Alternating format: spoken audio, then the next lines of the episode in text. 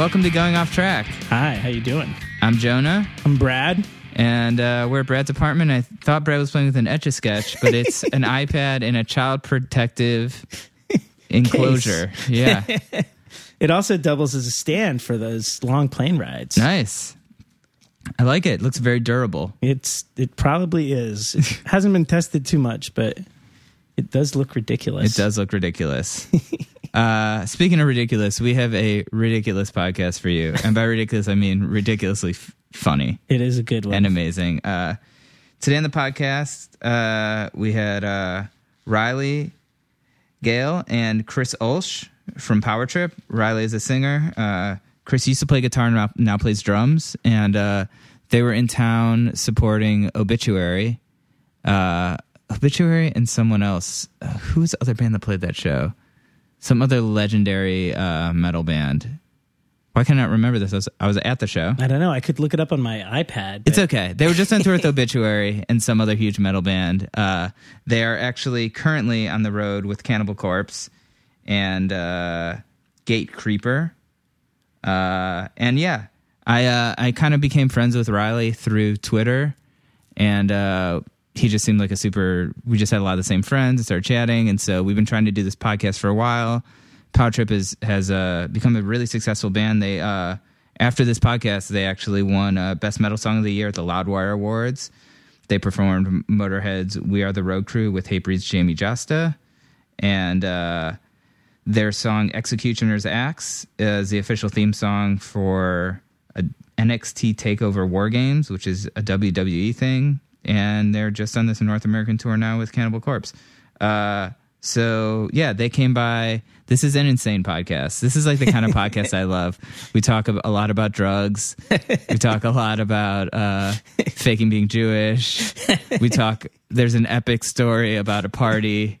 I don't want to give too much away, but I, but I will say like there. This is a good mix. I feel like of like intellectual, like heady stuff, Russian literature, and then just partying Well, and then crazy tour stories like they, they them fighting other bands. I mean it's just It's one of those that it, you don't need to know anything about the band or care, Yeah. or even care about music. yeah. It's just good entertainment. yeah. They're just they're just super super good storytellers have just some insane stories. I hope we can get them back. Um and you should definitely check out their new album uh nightmare logic. It's just uh just super brutal really good catchy thrashy metal. I feel like I was talking about the Power Trip the other day with someone. They were like, they're like the new band that like old school metal, like like f- fans like, like like like metal fans like, but also just like the old school guys that don't like newer Right, bands. They're like the band that like people are like, oh yeah, I could get into this. they bridge the gap. yeah, they bridge a gap because it's reminiscent of like a band like Metallica or like these kinds of bands, but it's also like very modern. Like it's not throwbacky. It's just like they're just they're just a good band, Right. great live band. Um, and before we start, I just as always want to thank Pulse Music um, for letting us record there. Uh, Steve Grywalski for for producing this and. Uh, if you want to do a podcast or do a music project, uh, definitely check out Pulse Music. Uh, We also need to thank all of our new patrons. yes, As you should be aware, if you listen regularly, we have opened a Patreon account that is true. um, where you can give us monthly donations, and in return, you'll get things like uh, bonus episodes and outtakes, and soon some swag. But go check it out, patreon.com slash going off track. Uh, you can see everything that's there. And uh, you can also get to it from our website, too, goingofftrack.com. There's Yes. links. Um, thanks to all of you who've joined. Thanks to those of you uh, who continue to give us uh, payments through Venmo, which is great. Yes, thank you. Ed McNulty, who's I didn't forward it to you yet, but he's uh, sent some more interesting comments. check out Ed's band Beach Slang. Very, they're a very good band. Uh, we yeah, we love Ed. Uh, thank you, Ed. I just talked to him yesterday. He's a, he is a he's a good guy. he's a wonderful guy. Um, yeah, check out Beach Slang for check, sure. Yeah, check them out. They're they're. I feel like they're always on tour. Um, But yeah, check out Beach Slang. We'll get them on sometime, but not today. Today is Power Trip Day. So let's check out this episode with Riley and Chris from Power Trip.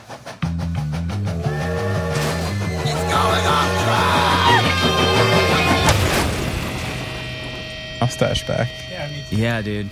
I was, wait- I just, I just got rid of mine. Yeah. It wasn't going anywhere. It just like it, it oh. just it, it looked like a dying caterpillar on my face. No, no. So like I give up. It was your first try. I need to shave like two thousand more times so it comes in thick enough. Yeah, yeah. Did you start Prepubescent. late as a kid? Like you I weren't. just I'm I just come from a family that's not very hairy. Like I asked my dad and he was like, "Yeah, I couldn't grow a beard till like my mid 30s or whatever." So Yeah, no, that's the way I am, dude. My dad had a big, I didn't- thick mustache when I was like young in in in like the eight like late eighties, but it was I you know. I, he couldn't grow a full beard until I, I I don't remember until like the mid '90s or something like that was when he would actually like rock a beard. So Ah, I've got a ways good. to go. But like my my younger brothers, there aren't any like we just aren't hairy. I don't know. that maybe makes you guys more evolved. Because I hear right, like a as, the, streamline. what I hear. as Yeah. the world gets more aquatic, we're gonna like get Yeah. yeah more more hairy or less hairier yeah, yeah. like that we're all gonna one- be like gr- that episode of South Park where they're all like gray people Oh, yeah, yeah. and they're all hairless yeah I was thinking that those characters in the, like the newer Star Wars. I don't know the Star Wars everyone hates the middle ones. oh you know um, that one like Picard.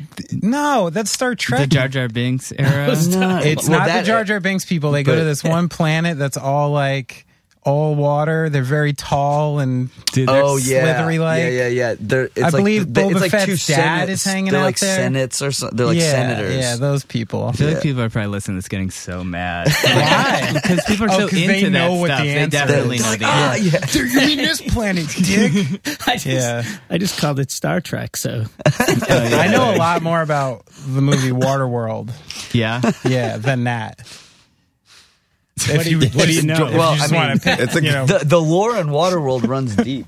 it's pretty crazy, Get that- and it's an ocean especially, I mean, people talk about like renewable, like solar and all this, Hmm. like the desalinization of water.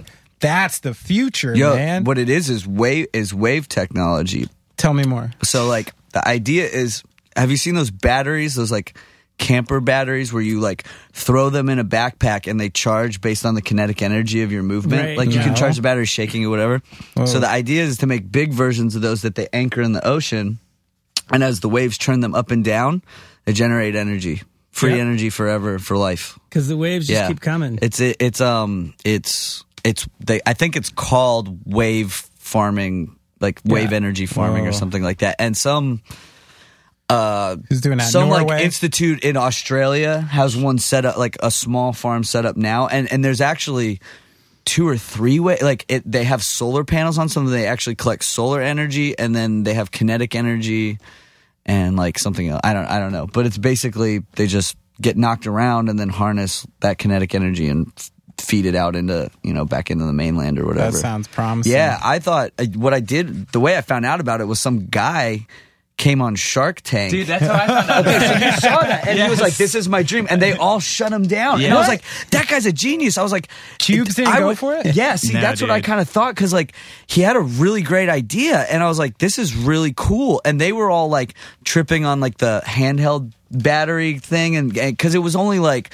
He, you know, it was a prototype, so like he could only charge like a f- an iPhone up to like twenty percent or something like that.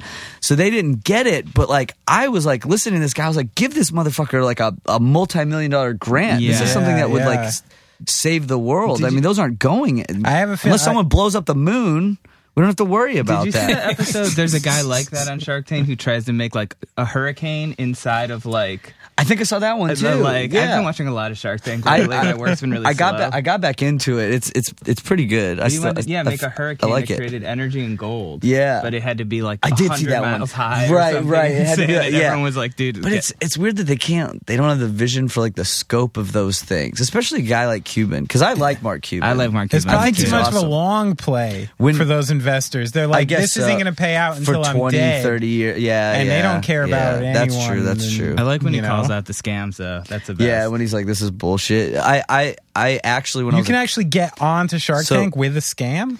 Well, they'll just be like, sometimes they'll let them on there, and they'll be like, "Well, this was already invented," or they'll, something they'll like be that. like they'll be like none of these studies are your like you're using aversion therapy or this thing that like you didn't come up with that you're just citing and like you're making these false claims. "Yeah." Huh. But funny story about Mark Cuban is when I was a, a kid, we did the stock market game in school, and this was like right when it was, it's showbiz.com was the website he got huge off of, Okay. right? The like Okay. it was like radio streaming, I think is what he invented yeah. And I was just like looking in this paper because that's the way they do it. And they give you like, you know, X amount of dollars to invest in these companies. And I dumped every penny that I had into his company because it was like whatever day that I looked at the paper was had the biggest gain on his stock. And I like won the state competition and got like third in the national. And I didn't do a single move. Like the first day I was just like, everything into this company. And then I just sat around and my teacher was like, well, you won state you didn't do anything. Uh, here's like 200 bucks and like a, a trophy. And then now you get to like, now you're in the national competition. And I was like, okay. And then like, I just didn't do anything again. And then they're like, okay, you got third. And then I got like some other prizes and shit like that. I was in like seventh grade, I think. but Look at yeah, that. then it came back around and because um, Cuban bought the Mavs like three or four years after that. I think he bought them in what, 99 or 2000? Sounds about right. something like that. So like just a couple years after that, and then I was like, hey, I know that guy. So that's Cubes. just the- yeah. You and yeah. Cubes. Did you see Me the and one Cubes where, go way back. where someone calls him cubes? and Yeah. kicks him out. Jonas? No, that Dude. I it's did incredible. I not sent it to that. Benny. Not into yeah, it. some guy's like cubes, and he's it. like, "You just call me cubes." He's like, "I'm out." it's so awesome. I mean, it's a I didn't know he hated that. I guess he doesn't. Or I guess like he doesn't want some dude pitching him. Like it's like a respect thing. You know I what? guess. That, yeah, that Yeah. too. But that actually makes sense because like uh, I listened to this radio station that's like a like a sports radio, but it's like a bunch of like chucklehead guys, and and, and they they call him cubes. But when he he calls in, they're like very like, yeah, Mark, how's it going? Like they, Yeah. they you know they tone it down a lot, and they're pretty goofy most of the time. So he must not like that nickname either. But He might run for president, huh? Cubes. I'd vote for him. I can call him Cubes. Yeah, Right? yeah, yeah. I did write an email to Mark Cuban once. Did he respond? Because I've Somebody I've heard, responded. Okay. Yeah, I'd read an article. I've heard that he's pretty said good about it. Mark Cuban will respond to any email. Yeah. So I was like, fuck it. I'm gonna write cubes. I did I did use the formal Mark Cuban. What did Mr. you Cu- What did Mr. you write Cuban? to him? I just wrote like, and I'm kind of into Mark Cuban. I Yeah. think he's cool. So I wrote like, yo, you know, I'm a Nets fan, but you know, I like what you're doing over there and the vibe. Like, cool, good work. Uh, you know, have This a good response. one. Yeah, Condolences on the Nets. he he was like, this was still when they were all right. Okay, like okay. this is not recently. Yeah, yeah, yeah, when yeah. it's been dark, Yeah. bleak, bleak times.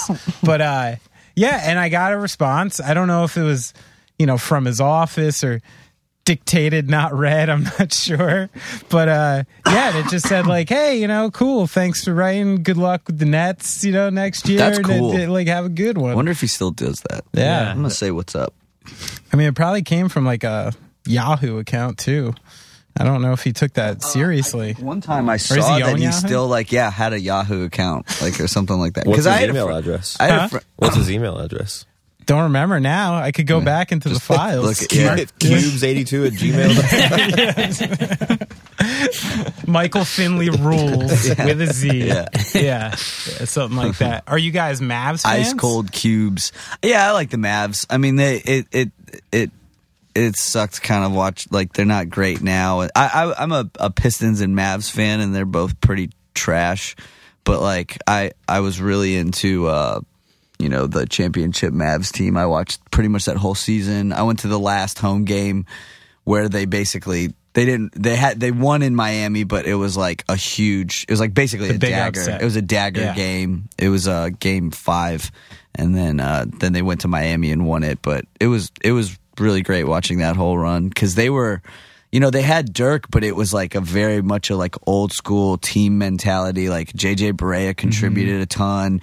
Jason Terry had huge like Mm-hmm. Huge, shots, huge. like like Huge. with the the loudest I've ever seen any uh, stadium at a sporting event was uh, Terry hit this huge three pointer to go up like six points. He he hit like two back to back threes that just took all the gas out of Miami at the end of the game.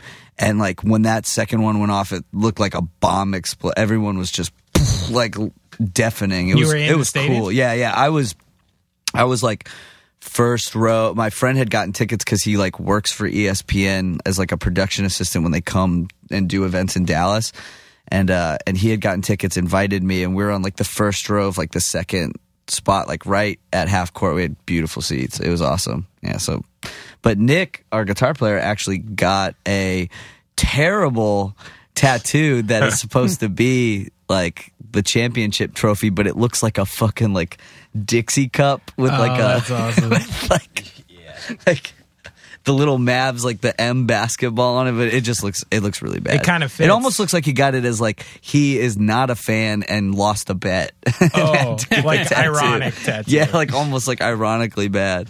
I mean, in One the of- scale of like basketball dude tattoos, maybe it actually fits in. Yeah, because those dudes players have, some bad tattoos. Yeah, tattoos. yeah, They're the yeah. worst. I'm a Rockets fan, not a Yeah, Dallas he fan. is. Yeah, Nice. he's a Rockets fan. That's But I'm, I'm the only person ahead. in the what? Bright times ahead. Oh yeah, yeah. I Should hope be so. fun. I'm I'm the only person in the band that's not from Dallas. Okay. Where are you from? I grew up in Houston and then Okay. moved to Austin.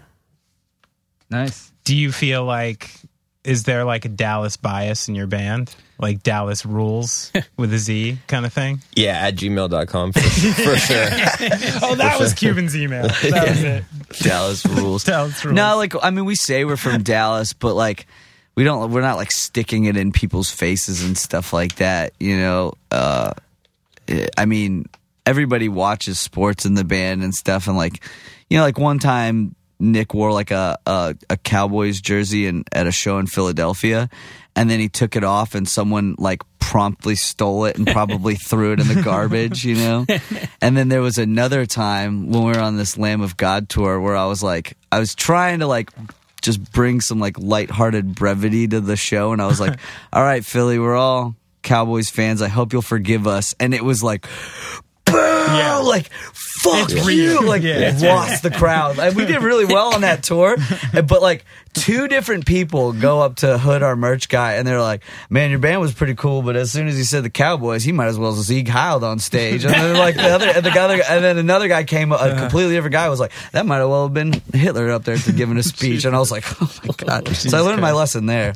Well, our don't- worst merch numbers of the tour also. Yeah, worst, wor- worst merch numbers of the tour. Like, just just shot myself right in the foot on that one. I mean, I you know, like my thing is I don't get emotional over sports. No, like I like it, you shouldn't. and I like good Yeah. narratives and stuff. But it's like if you get like it, like men who cry over football games, like if, if if a certain like member of our band, if like the Cowboys lose, he's mad for like two days. Like, and it's Oh. like it's like a legitimate anger that he carries around with him. Yeah. and so I, I don't I don't get it. And I It's- and oh, I come from like uh, my grandpa was a, a career college football coach, like all around the Midwest and stuff. Cool. Uh, like coached at like Iowa State, Wow. uh, uh, Wyoming. Like took Wyoming to a Orange Bowl one year. He was the head coach? Yeah, yeah. Wow, he uh, he actually retired as uh, Wayne State's athletic director, Wayne State in Detroit, and uh, like the whole athletic wing is named after Mm-hmm. Him and stuff like that. His name's Vernon Gale. Yeah, I never really got to know him. He died when I was two, I think. That's a beautiful college football name too. Yeah, Vernon Gale. Yeah, Yeah, and that's, I like, mean, we have some like gorgeous like photos of him coaching, like just these really cool old timey. Like, Very cool. Yeah, yeah. He's in a couple books and like um I've met, you know, a couple like uh people that knew who he was, you know, just from like Detroit area being like, "Oh yeah, I know." I like friends who had gone to Wayne State like seeing his name around and stuff like that. So like I loved sports from a young young age. So I guess I kind of got over that like emotional attachment to it too, but If you could challenge any band to like a like a backstage festival like touch football game. Maybe not even touch. Ooh. Maybe maybe some you, you want to go full we on would with. we would be so competitive. Uh, Yeah, that's what I'm saying. yeah, it would that be would fun. that would get weird pretty Yeah, quickly. yeah. I think it would be one of those things where it like starts out fun. It's like Wedding Crashers, where that guy's like whooping everyone. Like Nick would be like tackling people for real, and people would be like, "Yo, dude, chill, chill out." hot And then- rod, hot rod. yeah. Dude, I'd love to see you guys go up against integrity. oh, Oh. oh, we would smoke integrity. Yeah, I feel like, like, you got- basketball, football, whatever. you'd be a lot quicker. I yeah, think, I you think? I think we would dominate most bands in basketball. You know, like Code Orange. I'm talking to you. Uh-oh. Rock you in a basketball game. yeah. uh, Shirts football, whatever, versus where you guys want to go. Yeah. Trying to think of like who would like outdo us. yeah, who That's- do you think would like out who aggro would you? beat us? Lamb of God? No, no, No? no. Too Um, chill? I bet Turnstile is good at some I bet sports. is good at sports. Like they probably whoop our ass in like They're all in soccer or something. shape than us. Uh, yeah, there's got to be some Yeah, band you guys. yeah. I see these the super heavy hardcore bands who bring their fucking like workout shit behind. Yeah, but you. those guys just have show muscles, you know. It's like Oh, you know, they don't they don't have any finesse on the court. You We got know? the playbook. Yeah, yeah, exactly. You know, I'd be like, Nick, you're gonna run a button hook, and I'm gonna fucking dump that right into your numbers, and you're gonna fucking take off and get a seven points. Oh boy, do annexation of Puerto Rico. Let's yeah, go. annexation of Puerto Rico. Uh, we have a special segment on this podcast. Yeah. Oh, great. Called Mystery Friend. Yeah. And I got in touch with one of your friends. and you Well, we to- got we got to explain the game. I've, I've, so yeah, so this is a game. It's- Yeah. I have a couple prompts here for stories. Okay. Um, and you have to. You can pass on telling the story, but you should. No, I probably I'll probably okay. be There's- full disclosure. I have a bunch of stuff, and then you also have to guess who it is. Who the friend So who we got the information from? Yeah. This is so. And this a is great actually an interesting one because this is a second generation friend. This is a friend of a friend. Oh, Whoa. Love okay. This that. is someone Okay. I don't actually know, Okay. but we have okay. a friend in common. mystery friend. The first one is what's on the Mexi dips and chips? Oh, is that like a, a quiz question? Yeah, yeah. Okay, so the Yeah. Mexi dips are chips. Mexi dips and chips are from Taco Bueno, and it's like they give you like a big pile of tortilla chips, and then they give you these tortilla cups, and they're filled with refried beans, queso, and guacamole, Oh, and you hell basically yeah. just go in on this like build your own kind of nachos thing, That and it's sounds it's like it's great. it's like uh, uh, Taco Bueno is like uh, Texas's Del Taco or something, but I think it's better, and that is what is on it. Okay. Combo number five on the menu. If Yeah, anyone's Number wondering. five, got it. What does the, fra- the date July 4th, 2012 mean to you? Is that when you had that crazy party at your at your old house? Okay, I think I'm starting to put this together. Yeah, I, I, I, I had just gotten. I, I was I was living with this girl, and we had just broken up a, like a like a month before, and I was like super depressed, and so I just said fuck it and spent like six hundred dollars on this uh on this uh Fourth of July party. I had a big SpongeBob bounce house with like a water slide, Gangster. and it started at like 11 a.m. and ran until like 9 a.m. the next day. And I swear, every friend that I've ever had in Dallas like cycled through the party at one point. Like my neighbors were showing up, and we had like a, a, a we had probably trash going along our alleyway fence line that stretched for at least 20 feet. Just like there's a picture of a couple of us hanging out by it, but it was the most absurd party I've ever thrown in my life. It looked like it was like Project X. Like there, there was a midget there at some point, and then and then like I a walked out. hired midget or just someone there to drink? So no, a guy just showed oh, up, Oh, okay. and then like like even like the like straight edge like hardcore kids that I knew were like showing up because they were just like curious about this party. Wow. Um, there was like a, a What did they do? There was a lesbian couple having sex on my front lawn, Okay. which I had never seen before. Um, uh, what else happened at that party? There was there was just a lot of madness. Any animals? Uh, yeah, lots of dogs just hanging around. Um, uh, people were like smoking DMT in the backyard and just like this, this, this, this one girl. The, these guys are smoking DMT out of this pipe, and uh, and this girl comes up and she's like drunk and she thinks she's hot shit and she goes, "Oh, you guys are cool. You smoking weed?" and like grabs the pipe and starts to light it, and everyone's like, "No, no!" and she goes, "Oh." that wasn't weed. And then she starts to like sort of like fall backwards really slowly, like very slow motion. I had to like kind of lay her down on the ground. And then she just kind of passed out. And she was fine because um, it's something where you kind of like blast off and go unconscious and then you wake up or whatever. It's like a 15 minute, very intense trip. And, but she ended up throwing up. And then my dog came over and ate the throw up Which one? and then Tommy, and then and then she just kind of like got up and was like, I gotta go, and then she still hung out at the party for like four hours later, and then two weeks later she thanked me because she said it was like the most enlightening experience she ever had and felt euphoric for like weeks afterwards. Whoa. Yeah, so Amazing. so that that that was that party for sure. Yeah, that was July Come fourth, on, twenty twelve. try some Also, I think I might huh? know who this is now. Brad? No? Is someone that, that was at the party? Yeah. The Okay. next next one might help. The next one is just called the Rule of Five. Oh, Oh, okay. Uh, uh, The rule the rule of five is is not our concept. It comes from our friend Will from Detroit, and he claims that the perfect buzz for any party is being on five different substances. Whoa. So you can just mix and match whatever, but it's like you don't really want to go over five. but use your imagination on what those could That's a lot. Yeah, I Uh, well, you know, Like- not like any more than three, and I think that's how I'm- many I've done. Like all Period, time. yeah. I've done five drug.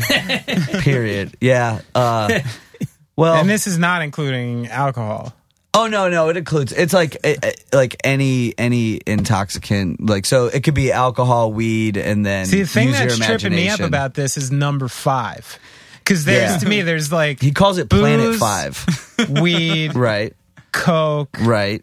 And then like some kind of like mushroom or acid. Right. Fairly standard Right. course. Yeah. well in my world combo, anyway. yeah. But mm-hmm. number five. That's dessert, baby. well, maybe. oh, maybe I guess you go some painkillers or something like that. You know. Use Like, your- that's whatever. pretty- that's That- actually a pretty steady ketamine, That's all right. ecstasy. You know, like there's a lot of directions that could go in. Because once so. you start getting to five, you got you got to get a I'll little I'll be bold. honest. You I have get visited bold. Planet of Five, Planet Five many times, and it's actually pretty great. the scenery is wonderful. Uh, the altered state of drug Oh my god! All right, the last one I have is how Hood got his name. Oh, okay. So for those who don't know, Hood is our uh, basically six member like like full time merch art guy, and he got his nickname. His nickname is actually Neighborhood, and when he was uh, uh, in like junior high, he played football. And anytime they would get disciplined in football, the coach had this route that they would have to run, and he would say, "Run the neighborhood," right? Well, Hood was such a fuck up that the guy just kept saying, you know, he'd end up being like, like you know, eighty-two neighborhood, and then it just got shortened. Like neighborhood became his nickname, and then it got shortened to Hood. So it's like this old football thing. And uh, it- people are like, "What are you in a gang or something?" And he's like, "No, the story's way less interesting than that." But yeah, that's uh, that's how he got the name. Who do you think this is? Yeah. Yeah, you so you want to throw in a guess? Okay, my guess, Mystery friend. I think I might have to say Charlie. Yeah, I think Charlie. Is Charlie or- Wilhoit? Or, Tuna. Someone that was at that party. Yeah, because the Detroit question. I'm trying to think who would who would know five. Yeah, oh yeah, that yeah maybe Tuna, maybe Jonah, Does nice Tina have one. another name or no? uh, Zach Duty. That, that's actually No. neither of those. Oh shit. Okay, let me think a bit more. Jonah, nice. Who would have been at the the, Nice the, work. the, the party? Likes Taco Bueno, knows the rule of five. And what was the other one you asked me? Oh, Hood's nickname, and knows Hood's nickname. Oh my god, Maybe James? It sounds it's pretty. not James Kubiar, is it? No. Okay, Okay. I can tell you who connected us if that would help. Okay. Oh yeah, do that. I hit up Fred Presario. Oh. And he put me in touch with this person. Uh, it could be a lot of people. Yeah, I guess that doesn't help at all. Was it Logan? Yeah. Oh, Logan. Yeah, it's Logan. Yeah. okay. Okay. Good one. Good one. Yes. Nice. Actually, I should have seen that coming. Yeah. That should well, that should have been my first guess. Thank you, Logan. Yeah. That was a good. That- those were segment. yeah, those, yeah, yeah. all, friend. all those questions were all was really. Yeah, good thank too. you, Logan, I- very much. Logan is the only person that I can think of that would put that much thought into something like this. and they the were way. really yeah, they were really good. Yeah, we've been texting all day, like sending Hell ideas. Yeah. he rocks. I love you, Logan. What's up? Have you ever met Logan? And I don't think so. Okay, okay. Yeah. Uh, Good luck now. Now that he's married, he's just a pure homebody, but yeah. He's he's uh he actually is from the same like suburban area in Dallas that I'm from. Okay. And uh like you know, remember back in like the '90s where there was like a huge heroin epidemic in. North Dallas and Plano and stuff. I had friends from That's- Plano. Lo- told me Logan is. Logan is like an OG like Plano guy. Used to see Ah. like like a lot of that really dark stuff. I was a little younger, so So that wasn't just like an inside that was edition not thing. That was like legit. a real deal like problem yeah because plano is basically a like a middle upper class like suburb and so like all these kids just had money and a public school system and nothing to do and they just all ended up Bad on recipe. junk so yeah logan you- never was though so he he's great Are you guys from anywhere where Friday Night Lights took place? Uh, where? Oh, shit. No, I think I think um, Friday Night Lights is based on um, a a small school north of Austin. I think it's I think it's close to Austin. My parents were really into that show, so I've seen it a few times, and I, I, I can't remember the city, but it, it, it is a real city. Like you know, like King of the Hill, Arlen Yeah. is actually a mix up of the first place I ever lived, Garland, Texas, which is a sub. It's based on two suburbs around Dallas, uh, Garland and Arlington. So Okay. that's like a portmanteau of the two. Arlington's one where time, the one time, my play. mom asked me where is Arlen, Texas, and I said that is not a real place, mother. and uh, I explained it to her, and she was like, "Oh, well, that's neat. So that means they're kind of from where we're from." And I was like, "Yes, yes." It, it- and and it, it it is a very good depiction of Arlen and or Arlington and Garland. So yeah, How prevalent is like you walk into a bar, like maybe like a heavy theme bar, and like Pantera's playing? In- Is it pretty frequently, but Yeah. I also don't go out to a lot of bars very often. I'm not like a big social drinker when I'm home. So, but I mean, it happens. Sporting events, absolutely. You're not going to a sporting event and not hearing Pantera. Um, but What do you like to do in you're home? I, I like to just like read and hang out with my dogs. Yeah. You know, like catch up on TV and stuff like that. Cause when we're out on the road, it's like such a social thing. You know, it's, it's nice to go from like full on being like social every day with a lot of your friends and just people that you're meeting and stuff. And then when I'm home, I can kind of do this like isolation contemplation sort of thing. And so it's a good balance. And then if I feel like going out, you know, mostly if a show's going on and I've got friends from out of town and Yeah. stuff like that. But you know, when I'm when I'm at home, I'm mostly kind of just trying to get my like mental health back together. Logan mentioned that you're also a fan of Russian literature. Is that true? Actually, that's not true. I'm more so into like uh uh French like postmodernist stuff. Now, I I've read some some like Russian lit and um uh my friend Will Evans who runs a a a, a publishing company has given me some books that he does a lot of um translations for the first time, like like having books published in English for the first time. So he's got a lot of really interesting stuff. Um, but probably the best book I read by him was this book called Sphinx, and it's this genderless love story from uh, '86. So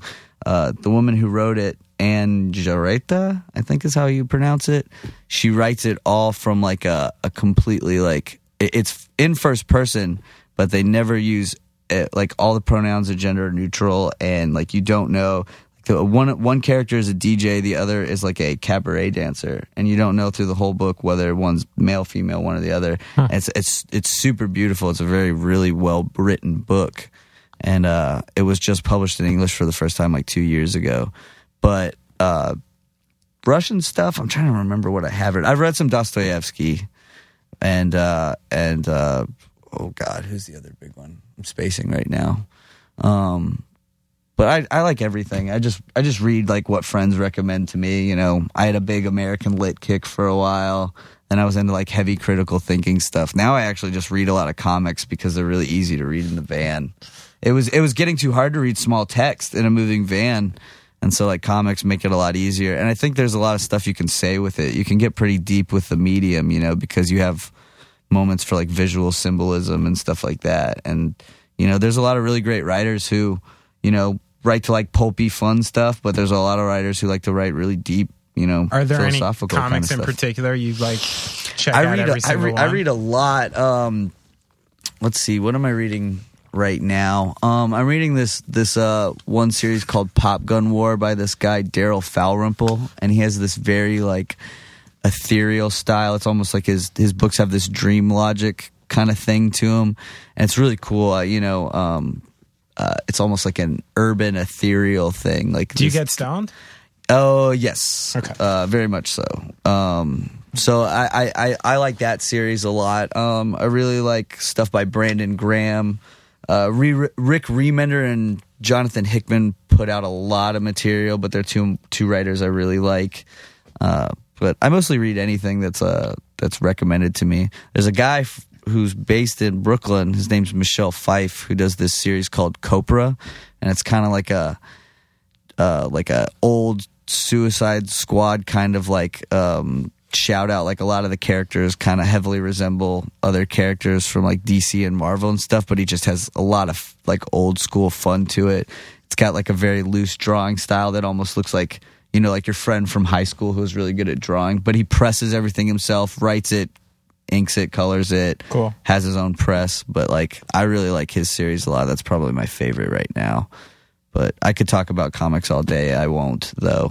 But What- and you had kind of, we had been talking over Instagram or something. Yeah. And you had said you had been working on some stories. I've got a few stories. I don't know what I want to use them for. The one big thing I would really like to do in some format is is write a tour story. Like I think hmm. people are really blowing it by not trying to do some kind of movie or or book that really captures what it's like to be touring in a modern band. So like my idea is is really get a bunch of my friends together, write down all the ridiculous tour stuff that we've happened and then it would it would basically the story would be about this like up and coming band that ha- gets a like a opportunity to get to a big gig and then they've got to like go on like a week long tour to get out there and then you kind of have this spinal tap meets detroit rock city sort of like you know fiasco going on but you could deal with a lot of the like tropes and stuff that comes from being in a band you know like the insecurities that maybe like a bassist has or like you know like all these things like each member could have some kind of problem that they overcome that you know other musicians could relate to and then in the meantime you have a bunch of gags about what it's like to you know stay at someone's really shitty apartment or like you know all you want to do is go to bed and then you're surrounded by like 12 people partying or whatever you know. The I'll, I'll tell you the idea. If it were a movie this is how it would open. It would o- open up to a wide top down shot of a van driving through a desert and then it was uh, at sunrise and it would slowly pan through the back of the van and you would see everyone like sprawled out asleep and stuff except for the driver and the driver is driving and also masturbating to porn on his phone uh, with a towel over himself. And then right as he's about to climax the passenger wakes up and he's like what the fuck are you doing? And then he nearly crashes and kills everyone while he's climaxing and driving the van. Which is based on I'm a true story not from our band. Yeah. not from our band but that is a true story. But i mean it would just like that's a movie that would write itself you know? I've like I've thought about that a lot and I can't figure out the way to like you know how sometimes it's hard to like explain to somebody who doesn't tour tour without sounding like an asshole. right Like because you're like it's not as glamorous as people Right. think it is and that's what i would want to kind of get across is be like this Dude, is I've hard been, I've been working on this novel for literally for 20 years. the same Brad- idea generally yeah. I, but i mean it's somebody hasn't really picked that I up had you know this, and it was all from this one moment when we were driving in the middle of the night, and there was a fucking owl, a white horned owl, like three feet tall in the middle of the road, and we almost crashed the van. It was just me and one other person saw it, and like for three hours after that happened, I was just sitting there thinking about like how fucking surreal it was, how like people never like you know no one's gonna first of all no one's gonna believe me. Yeah. And like and then and then and then my vision of this movie in my head at that point was more like uh like really surreal art film. Like just all you could totally go that, happen, route too. you know? yeah I, I just think it's one of those things where there's so many like great untold stories that you could kind of like you know build a movie around Yeah. those are sort of the gags or the bits or whatever but then you have this overarching thing where this band is desperately trying to make s- to some huge show that's Right. like their big break or whatever Did And- you see Green Room? yeah, and and it, which is great because that was kind of you know obviously in like a horror direction. This would be more like a kind of comedy thing, but like Right. they, I thought they did a really good job. You know, minus the like siphoning gas and like uh, like some of the like a few things that were a little off. Like it should have been set in like the '90s, not in like modern times. But I thought it was a really great movie. well mine Uh, will be set in the 90s see, there you go. Yeah, Well, Brad's gonna have to do that because he toured in like the That's Jim all I Crow know. South. he toured. He had a lot of really that's all I interesting know deep and mine is based on a big record deal that's instead of the gig it's based on a big fat record deal so but it, it if, has if- to be the 90s I'll say this: if it were going to be a movie, I would like try to license all the music from Motorhead, and Yeah. the band would essentially be playing like Motorhead tracks, like maybe even call the band like Iron Fist or something like Yeah. that. Because I think that's like the quintessential.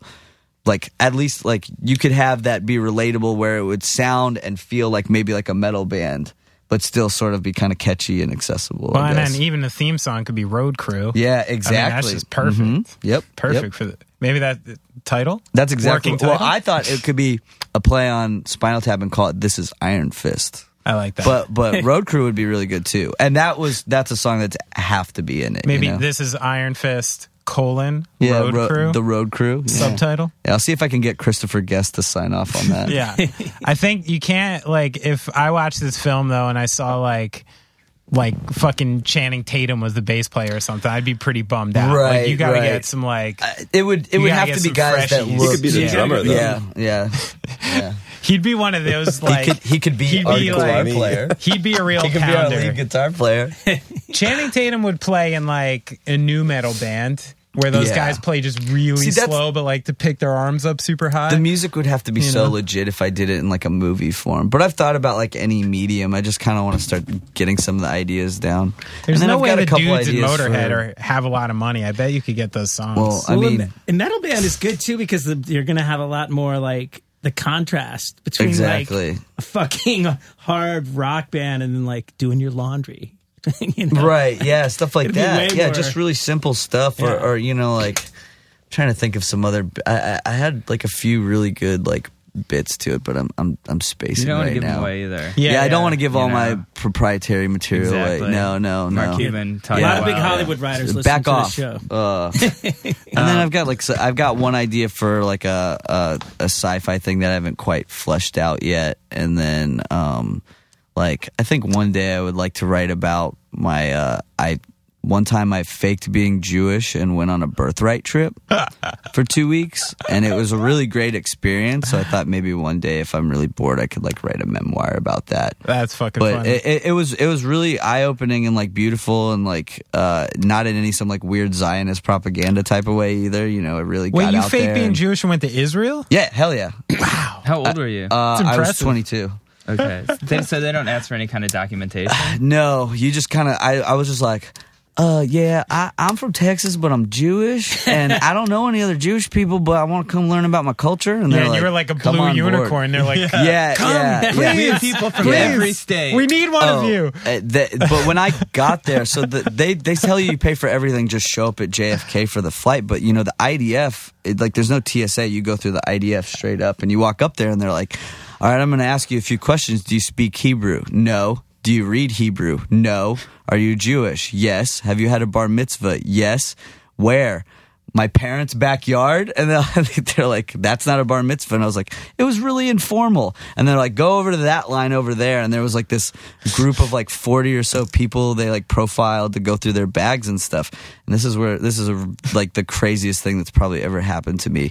I was on the trip with two friends. One of them was actually Jewish, and he was the counselor. He's the guy who invited me. Who was like, "If you just say you're Jewish, I'll make sure you get through."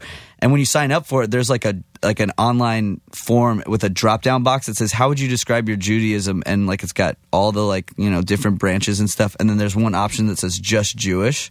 And I was like, "That's me." Yeah, bingo. So so I so my friend Danny invited me, but there's another guy from Boston who was also faking it. Uh, my friend Mickey.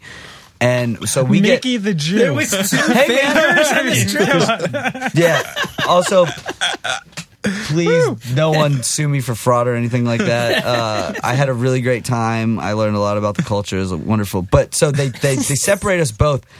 And this guy goes away and takes our bags and puts them on the plane, like a, an airline worker. And he comes back, and the soldier starts yelling at him in Hebrew.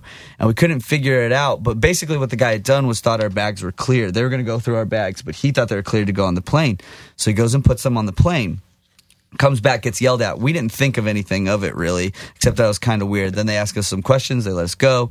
We get on this like 12 or 13 hour flight. We land in Tel Aviv. Then we have to get in a bus and drive three hours to the top of the state. We get into this hotel at like one or two, and they want us to do like an hour long orientation.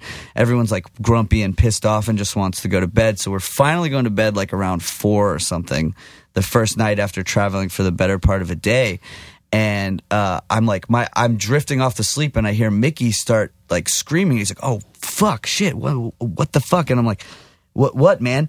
And he starts pulling out enormous fireworks from his luggage, like mortar shells and rockets, because his friend in Boston knew that he was going to be gone for the Fourth of July and was like, "Hey." Take these fireworks and set them off before you leave. And he was like, cool, and threw them in his luggage and forgot about uh. them.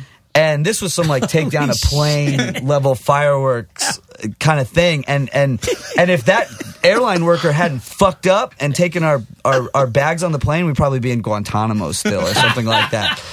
So we did the smart thing and and set them off in Haifa on the Fourth of July, And then we're like, oh yeah, those sound like missiles. So we had to like run through the city for like two miles just to get away from the scene or whatever. So uh, yeah, we accidentally smuggled fireworks into Israel and Holy somehow shit. didn't get caught. and lit them off. I Way to go, IDF. Yeah. Good work. Yeah. The Yeah. illusion of safety, huh? That's intense. yeah but overall it was really fun I, I i had a good time there's some really good people on the trip you know um we got to ask some hard questions and got some decent answers from people and it was cool it That's wasn't like a, ballsy. Respect. I, I you know I had to fake the funk for two weeks, and there was this one guy who was like uh, like a very like like very typical stereotypical New York Jew, love the Knicks kind of thing, and like he he did not buy it at oh. all. Like he was so on to me, and and I, I was like, I don't know what to tell you, man. Like you know, like I'm sorry, but like. Someone told me I was Jewish, and here I am. so, but that's that's really what it was, and like he kind of let it go. But and then there was like a there was a really cool group of girls on the trip there from like the Bay Area. I think they knew and just didn't care, you know. But I, I think they're a lot stricter now. But when I did it in 2008, which is also the year they started, we started the band, so I had demo tapes and gave them. There's like half the demo power trip demo tapes are just floating around in Israel or in a, tr- a trash heap or something like that. But that was that was like the first time I had ever left, you know, the United States. So it was a really it was a really great trip. That's fucking yeah, epic. I had a good time. But maybe I'll write that story down one day too. Yeah, there's a, there's a lot of really crazy stuff that happened, not just that, but yeah, it was fun. And- so I'd hope to get something written someday. We'll see. I uh, I saw you guys. We played a show together Yeah. at South by Yeah, yeah. a few years ago Mhm. At Red And- Seven. At Red Seven, yeah. Is Um, that South by Southwest? Jonah? South by It was. Southwest Oh, in okay. Austin? Yep. Yes, and it was like some kind of Brooklyn vegan show. But I remember watching you guys, and I had a question like, as like someone who's like a front man or like, do you ever like? I feel like when you play an instrument, sometimes you can just kind of like turn your back to the crowd or like not really feel. Do you always have to be like amped up? Do you sometimes just be like, ugh, like I, I just gotta. I just don't feel right not you know there's days where I feel terrible and don't perform as well right but it's like to me you know uh uh, you know I kind of it's not the best analogy but I always think of it like a professional athlete. They have to go out there and they need to like play hard for the 30 minutes or so that they're on the court or whatever. So to me like a set is you know my exercise for the day. So i might as well go as hard as i can for the whole thing because that's that's what the people deserve as far as the show goes. And we're a high energy band you know? I mean trust me if if i thought i could do a band that was actually successful i would have picked something way softer because it's hell on my body but like there's something that as soon as i walk up on stage it's just you gotta go. You know you gotta go from zero to ten or at least try your best. Because you know to me those are the only kind of for a lot of times those are the only kind of shows that you know bring any excitement to me is when i know somebody is working their ass off you know? Um, there's plenty of bands that i love that i won't go see just because you know i kind of know the show might be kind of boring you know something Right. like that. So i but i've just always had this mentality that i just have to you know practically kill kill myself or break out my back but it always seems to be worth it. And i think that it says a lot for the band and everybody else in our band tries really hard too you know we all bust our asses and i think uh i think it you know i think a lot of people respect that so have I'm you gonna- gotten any like crazy injuries or anything? Oh yeah. Uh, I fell off the stage at the Akron in twenty uh, twelve or thirteen. What was what year was the Boston bombing? Was that twelve or thirteen? I don't know. I don't Well, know. it, it was it was it was like a couple days before because when we were in Worcester was like a couple days later was when they they caught the guy All right. and um but that's why I remember it. But I I had fallen fallen backwards off the stage and it's a pretty tall stage and when I thought I was going to hit my head, that's how long the fall was. So I kind of covered the back of my head, kind of being like, "Oh, I'm falling. This is going to hurt."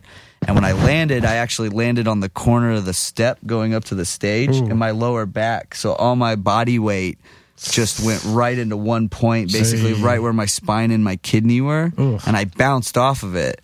And it was the worst pain I've ever been in. It it had to be the closest thing to like getting shot. Like I thought I had ruptured my kidney. I couldn't I couldn't see. It was like I was white hot, blinded with pain. Thought I was gonna piss and shit and puke and pass out all at once. Hey. I somehow limped through the set, afterwards, everyone was like, "Are you okay? Do you need to go to the hospital?" I was like, "No. If I drop dead, just get me back to Texas, so my parents don't have some like insane New York medical bill, and I'm still dead." so I, I just rolled with it, but. I mean, for a long time, it, it, it's really messed me up, and I still have a lot of chronic pain from it. But I just have to power through it. You know, I mean, I'll probably be in a wheelchair by 45 or something, and uh, we don't. I don't have health care, so it's it's. I have to do yoga and try and take care of it in other ways and stuff. Uh, but this tour so far has been feeling pretty good, so that's that's a plus. But some sometimes it can really flare up, and it, it's hard. But that's the worst injury I've ever gotten. Um, one time I was headbanging and and hit Blake in the nose and broke his nose. Did it to uh, uh, Whetzel, our bass player, too. Do I have any other weird injuries? Have you guys ever had anything? to like fight anyone on stage? Yeah. Oh yeah.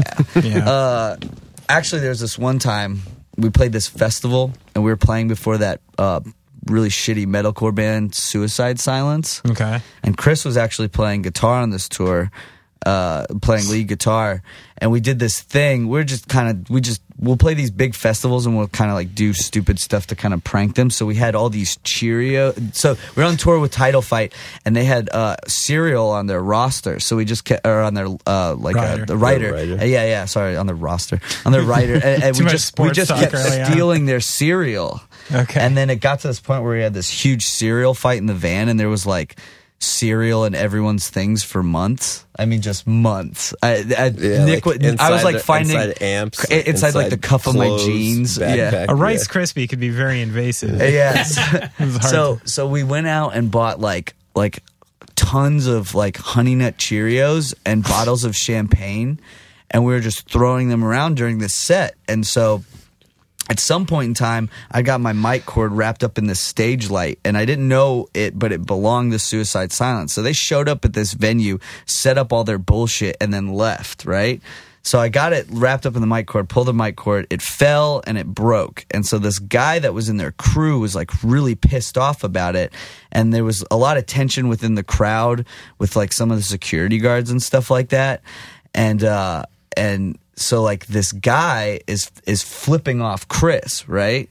Like Like behind- behind my back. like behind his Like, back, and then, and then to his face, this guy who works for Suicide Okay. Silence because he's all mad that we broke this light. I didn't know I broke it, but whatever. And uh, and he he's flipping Chris off, and Chris kind of looks over to his left and sees him. And he's in the middle of a solo, and without missing a note, kicks the guy, like right in the groin. And and and there's like 20 of our friends on stage or whatever, but this guy picks up one of the empty champagne bottles. It was in a, like an Andre bottle, so it's like really Yeah, yeah. thick, and he like reeled back to hit Chris with it. With Chris's Whoa. back turned, was gonna like brain him with this, and our friend basically stepped in and like hooked up his arm and was like, "If you do that, you're gonna die." And Yeah. like like there was enough people. Their crew kind of came up on stage, and there was it got really tense, and we're like, "If you do this." There's like 200 kids. It was in Dallas, so it was our home turf, and we're like, 200 kids are gonna come over this barricade. Your whole team's gonna get stomped out, and someone's gonna go to jail for like attempted murder. And you know, like I had like a mic stand that was like ready to swing at this big guy, and it kind of diffused and everything. And the guy had to come up and like apologize to us. But there's been there was another time at a South by Southwest show where they pulled the stage like that the power to the whole stage. Ugh. and uh, kids were like about to riot and i had to be like well you can let us finish our set or we can burn your venue to the ground. And the guy was just like fuck. And then like let us play two more songs or whatever. Um, but nothing like no like drag out brawls or anything like that. Um, you know there's been a bar fight here or there over the years but you know it's usually just people being really disrespectful. We don't go looking for trouble or anything you know. Some drunk guy walks up to you and starts calling you a pussy or something like that and you're like hey man stop. And then they just keep going and it's like if you don't stop i'm gonna hit you because Yeah. you're not respecting my words here and i'm not gonna let you sit there and insult insult me or something. And then, and they'll say something about my mother or some shit like that. I'm a little guy so people think they can pick on me. But it's like you know my dad was kicking my ass from a young age. I ain't as scared of like some guy because he's a little bit bigger than me But usually we're pretty good at staying out of trouble, or at least diffusing things. You know, Never know. The we're not a violent band, but we will hold our ground if we had to. Size means nothing. It doesn't. Like it's all. It's all about your focus. up, you know. get me in Yeah. a leg lock mm-hmm. through. I, I this this one guy. This is actually was really funny. I I I was in Dallas at this bar and I met up. I, I had just seen two friends I hadn't seen in a while, and and and my friend was buying us a round of shots. And this guy, one of them was a female, and she uh, and I was talking to her. I'd known her for like ten years, and this guy shoulders his way through me, bigger guy too, probably about your size, and he was like. Out of my way, cock breath, and I was like, I was like, "Excuse me, what did you say?" And he was like, "Oh, nothing, man. I just smelled some dick on your breath." And I was like, and I was like, "You're you're really you're really you're a really funny guy. Like I really I really like you. I think you're funny." And then I just headbutted him. Like I kind of like jumped up and just broke his nose with just one little quick headbutt, and he like didn't do anything. He was just like. You know, and I took the shot and I slammed it on the ground, and then I got thrown out of the bar. and It's tough. I'm standing outside and I was like, "Ah, crap, I really don't want to have to like fight this guy. And then he comes out with like a towel. But I was like, you know, you don't say that to someone. I was like, I'm just gonna pop you in the nose a little. And uh, and, and and he comes outside and he's like, oh really? I, I thought you were like creeping on my friend, you know. And I was like, oh, my friend Kim that I've known for ten years. And and he was like, yeah, I just need to watch myself and like. I'm sorry. He's like, I totally deserve it and stuff. And I was like, okay, well, we're cool. Like, you obviously learned your lesson. You know, I'm sorry, but like, I've known her for a long time. So, well, they're these, yeah. they're very depressed people who would people do that see me and they're just like, yeah, I'm gonna know? fuck with that little guy. I'm very like, sad. no, no, no, no. Do you find I always wonder, like, you know, I grew up around here and like being punk and hardcore around here, like it's not you don't have to go very far to like find community.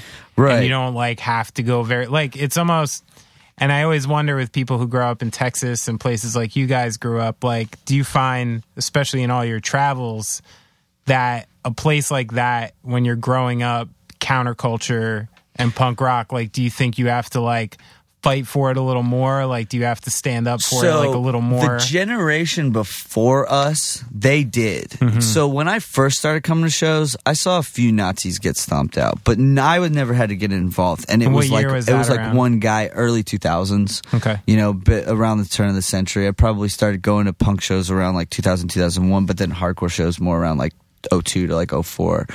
And and by that time there was a huge um problem in Dallas for a while and I'm sure you guys remember a few years ago about that guy getting stomped out in an old 97 show Yeah. in Dallas and he ended up paralyzed and stuff like it happened in front of his daughter.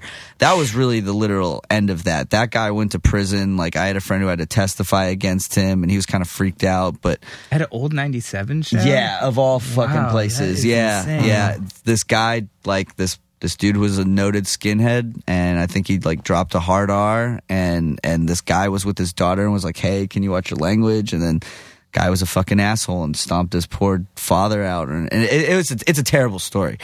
But but essentially that was kind of like really the end of Like that. call to arms So we didn't really have to fight a lot, and and and and the scene collectively got along really well. Metal kids and punk kids and hardcore kids always, you know, got along and stuff like that. So I never really had, feel like I had to like fight for territory or anything.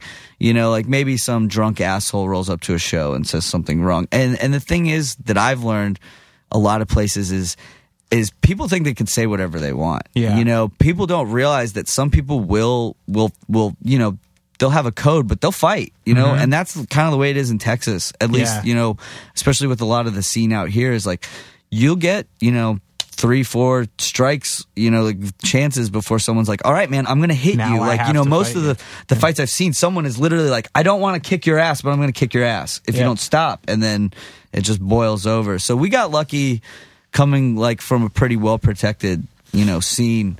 And and uh, w- we haven't you know dealt with a whole lot of incursions of anything like that, even kind of rallies and stuff like that. You know, when we were in Richmond, uh, coming from Virginia Beach heading to Baltimore, there was a protest that day, and then wasn't there one in Baltimore as well? And then there was like the Juggalo March in DC. So there's all this stuff going on out here.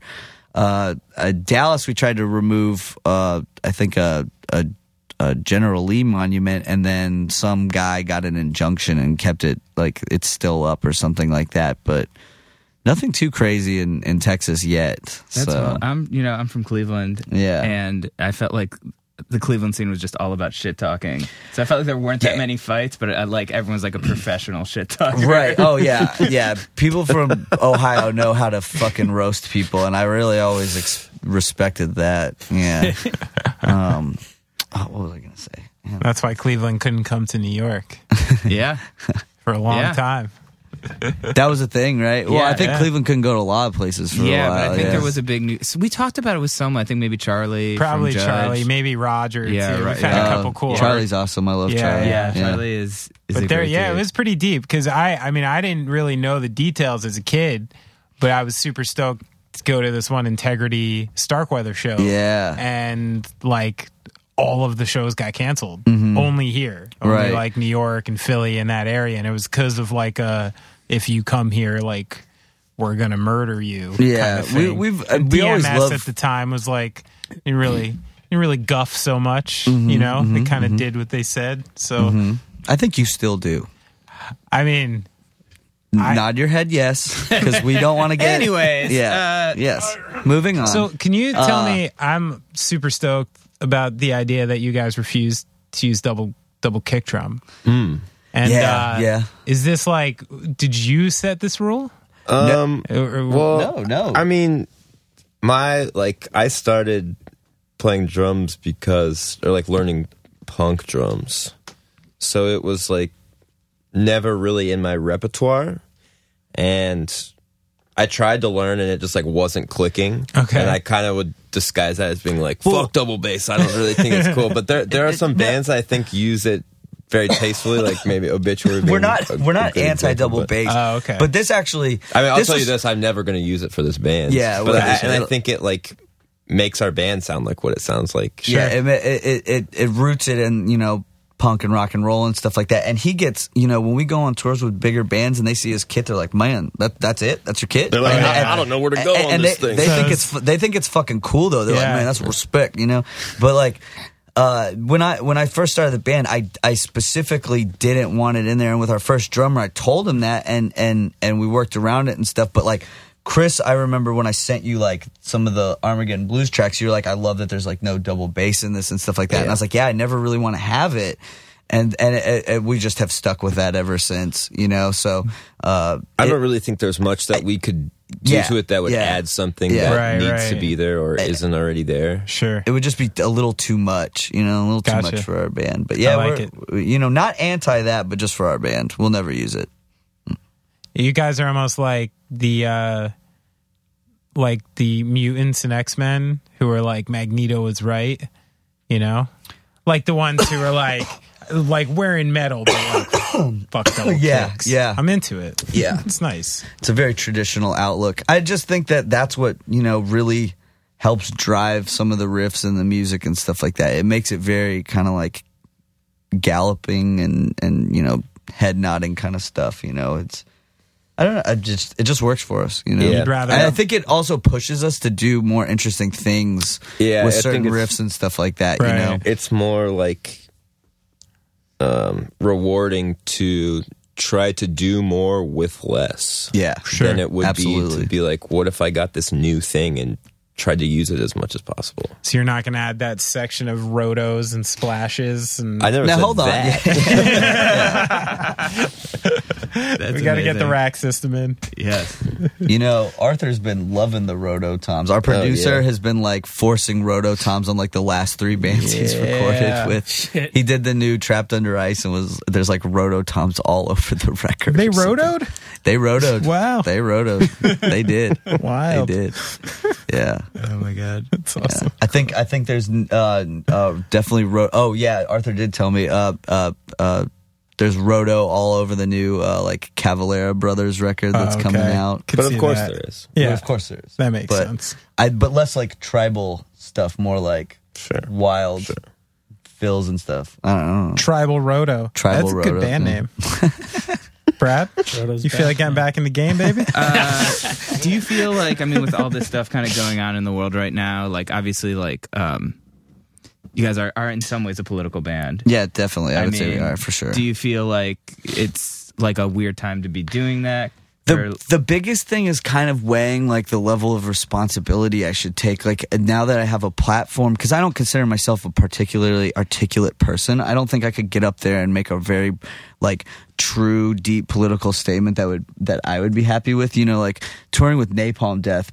Barney has that like on lock. He gets up there and and and he, and it's well thought out and it's well said. Even if the rest of his band doesn't even like agree with him because he he's vegan and does like all like everything like even his phone, his TV, his laptop is all like the most like cruelty free stuff and it really like made me think a lot like what level of responsibility do I really need to take on and like do is it my place to be trying to educate people or like so I kind of take a very broad approach to it. I tell people if you're going to believe in something be able to argue it. You know like I, I feel pretty confident like you know when I write songs like like Divine Apprehension or something like that it's basically I think I could sit down with a Christian and blow their worldview away you know if they have an open mind and and and I can you know sort of you know pick away at their faith a little bit. That's a lot of what what a lot of that is. And i just want to challenge the way people look at the world or if they settle in something and think that they've got it all figured out. Because for me i just roll with it that that life is a mystery and that you kind of got to let it be. There's a certain level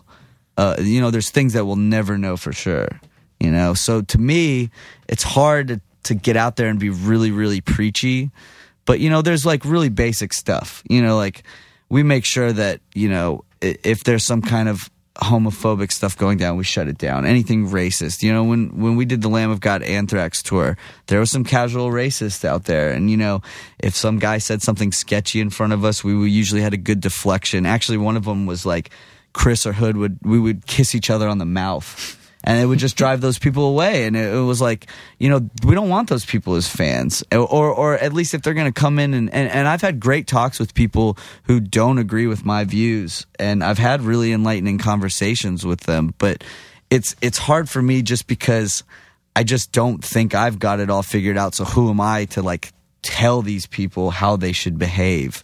But there's some stuff to me that is so obvious. Like, you know, I know it sounds idealistic, but like the fact that people give a shit about you know like people that have people have problems with like sexuality and racism stuff like that or, or like even like simple things like jealousy I- it's like that stuff i got over in high school you know and and i stay conscious about it and i try and like check my privilege and things like that but there's like you know if if people really had the mindset of of trying to save the world like if if it was like some Watchmen shit where we knew like the world was to end you know because some aliens were to kill us or something like that and it was like or if some alien life form came down and was like if you guys don't get your shit together in 20 years we're to blow up your fucking planet everyone would figure it out. We'd solve world hunger we'd figure out everything. Or we, or we'd blow ourselves up you know one or the other. But i believe that everyone could get it together and and and that that would create jobs. If you're talking about feeding people, that's still a job. The thing we were talking about with the wave energy stuff, you know, you have people in in manufacturing again. Like there's there's always going to be jobs created to fit the needs of other people, but it's people just don't want to be altruistic, you know, they want to I wonder. you know make money and i don't have a problem with people having millions of dollars i think there's such a thing as having too much money and i'm not exactly sure where that line is but it's something worth examining you know? You can be addicted to anything. You can be addicted to money and it's just as, it's if not more dangerous than most vices because you're you know expressing your power and your your psychosis from being addicted to money onto other people you know? Do you feel the same way about religion? Because I found it, you know, it, it's an interesting thing I hear sometimes about, and you even mentioned it earlier, where you would have a conversation where you're like, I feel so confident in in my knowledge of the uh, converse ideas to Christianity or something Right. that I'd love to sit down and pick at a Christian's faith. But like, how necessary for this idea that like a universalist idea that like actually like somehow nearly 7 billion people can get along right. Like so like there is a reality to the fact that those people are going to exist with their ideals sure. regardless of what you say or not. Yeah. and like do you have to find a way to to live with these people or are you on like a mission to change their minds Well, so so my I'm not really on a mission to change people's minds. Like let me let me say this: I was raised Catholic, mm-hmm. and I never believed it. Like even from a young age, just I didn't have that leap of faith to. But but what I did learn because I went to really good schools that that kind of had a liberal leaning was, you know, Jesus at least had a good morality about him, you know, and if if most Christians really listened to what he'd have to say, they would have a much higher opinion of the religion overall because he was pretty open-minded about everything. And if like the stuff that they they says was, was true about him sort of having concubines and stuff he's clearly a pretty sexually liberal guy too you know? Like all these notions that people have are really just stuff that's projected onto his image. Sure. but if you really know what he was about he was he was about as you know commie as it gets, you know. Well, yeah, yeah. And so my thing is, is, is if you're not, you can be a spiritual person. I'm a spiritual person, but mine's a very abstract thing where I just don't think that we're. I think it's arrogant to believe that we're the most highly evolved life forms in the universe. You know, and does it mean that like our life came from a higher source? I don't know. But I still think that there's a level of consciousness or being that we, you know, we still have a lot to learn. Yeah. And that's the thing that I tell people is like the the most basic thing that separates us from animals is our ability to learn, you know? And and when you stop wanting to learn, when you think that you've got life figured out, that's where you start doing damage, you know, whether it's physical or symbolic violence or whatever, because you're trying to force your idealistic worldview onto other people. And that's where I really start to draw the line. Because I've got plenty of friends who are Christian or, you know, Jewish or whatever and really believe it. And, and that's fine, but they have great hearts and they don't mind, you know, like they don't ever try and force anything on me. They don't mind that, you know, because I don't consider myself atheist and I'm not necessarily agnostic either. But as long as it's a personal thing, and if you want to have communion with people in a church and celebrate that experience, fine by me too.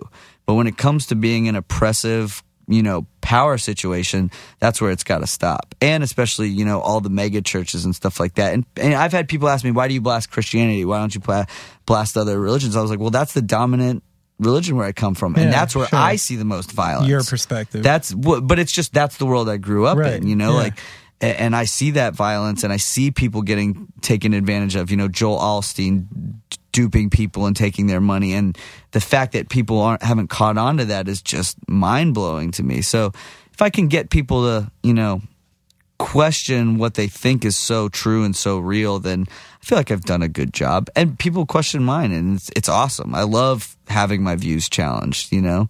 What about like you talk a lot about like redistribution of wealth mm-hmm. and things like that? Like that's another thing.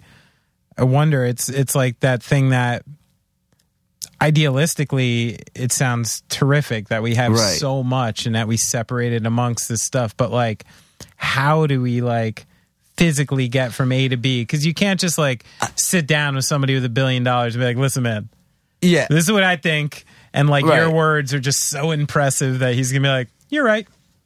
Just all this shit. Here we go. Like it's just not gonna yeah, happen. it's not. It's not. And and and I know that. And like you know, I can daydream about that So is all violence, day, like, but I'm- necessary I'm to not- achieve it? Yeah, that's that's really tough too because, uh, you know, like I'm not an economic expert, but you know, like I've seen plenty of people throw out great ideas of ways to redistribute it. Like uh, like Bernie Sanders has said plenty of smart, reasonable stuff when it comes to taxing and. And there's people who are far smarter than me who could figure out how to redistribute wealth fairly. But you're right. It's it's it's how do we get you know the super rich to be like you're right. I don't need four billion dollars.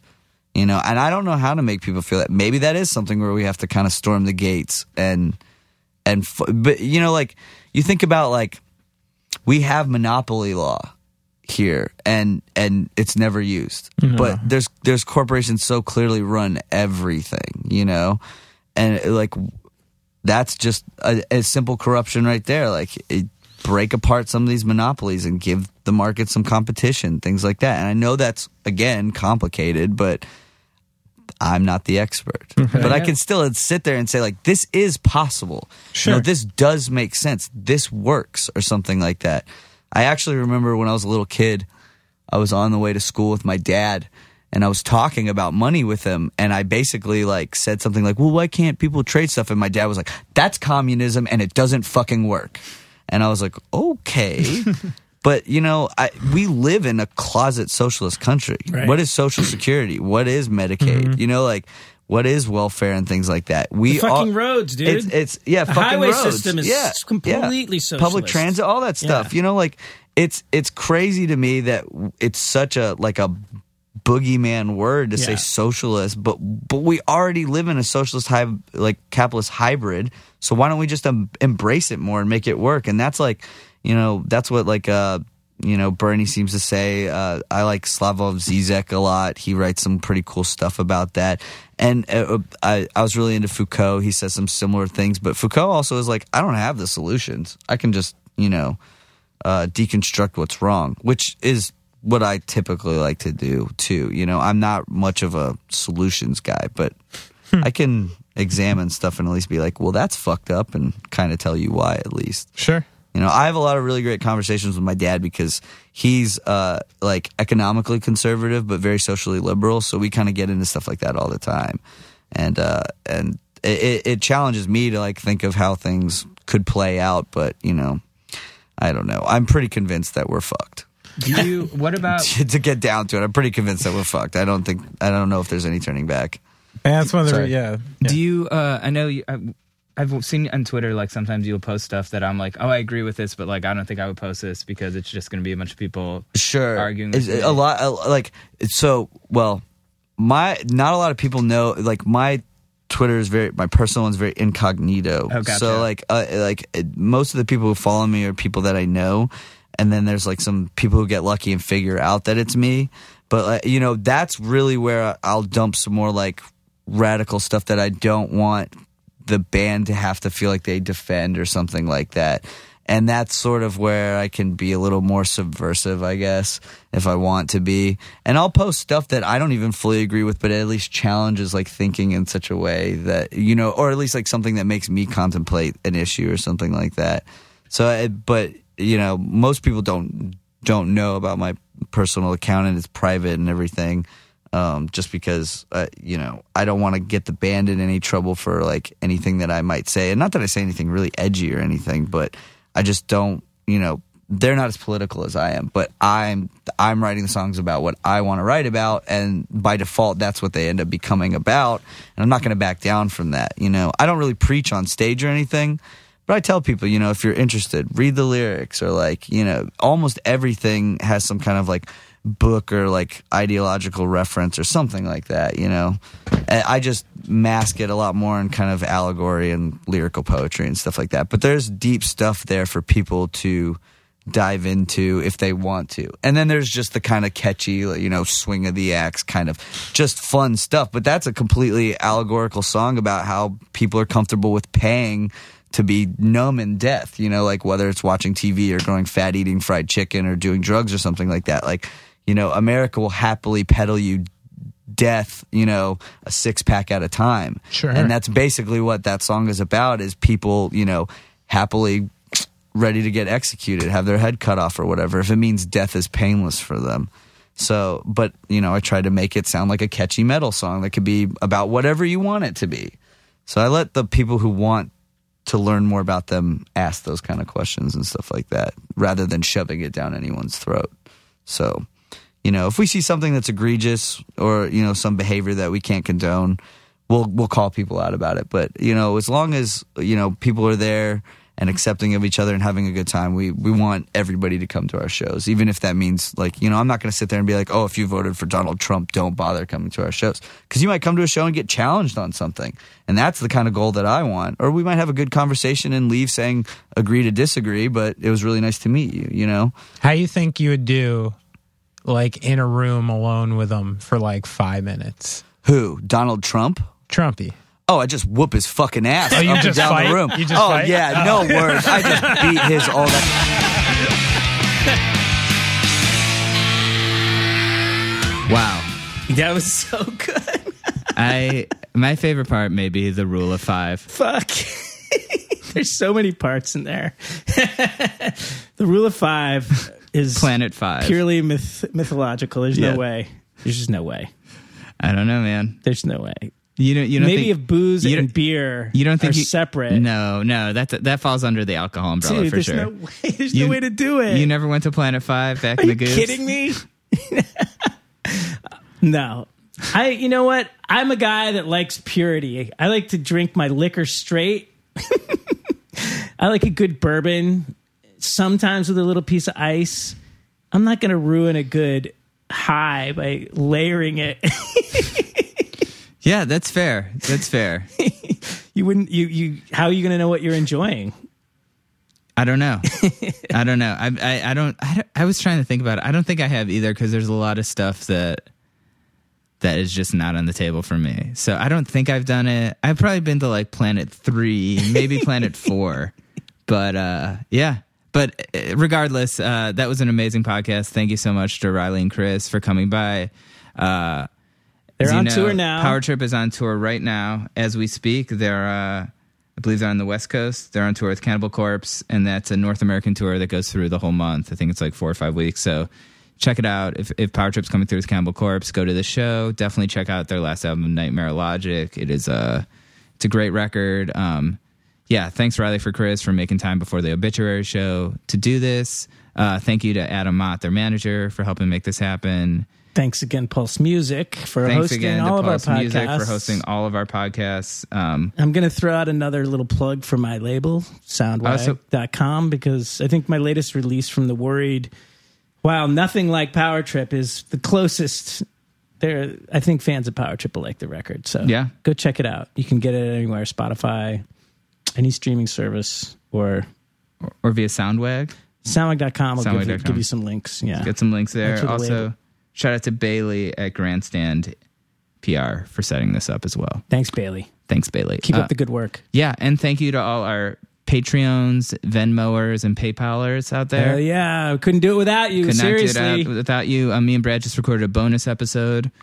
Uh, yeah, if you want to hear it, you got to join. Patreon, if you want to join, you can join. I think for what, like a dollar, five dollars, or something. Dollar just means that you love us. Yeah. Doesn't get you anything, but starting at like three bucks, Yeah. you can get early access. At five, you can get the bonus episodes. Yeah, so you'll- you'll there's going to be some swag and stuff too. Yeah, we're working on some more incentives, but yeah, as of now, you're getting the bonus episodes. You're getting uh, you're getting episodes early on Monday. You don't have to Some wait till ridiculous Wednesday. outtakes. So you're getting some amazing outtakes. There's a, a bunch we just uh, we have with Laura Jane Grace that uh, we have like a 20 minutes of outtakes with her. I don't know why. I put Uh, fleshlight up too. Oh, great. Beautiful. So it's mostly just highbrow intellectual stuff. but uh, yeah. So thank you to everyone sincerely for for um, being our Patreons, anyone who's Venmoed us and that kind of stuff too as well. We really appreciate your support. Uh, thanks again to Power Trip, and we will be back depending on what kind of listener you are. We'll be back on Monday or Wednesday. Who knows? Uh, but yeah, we'll be back with another podcast next week. Thanks.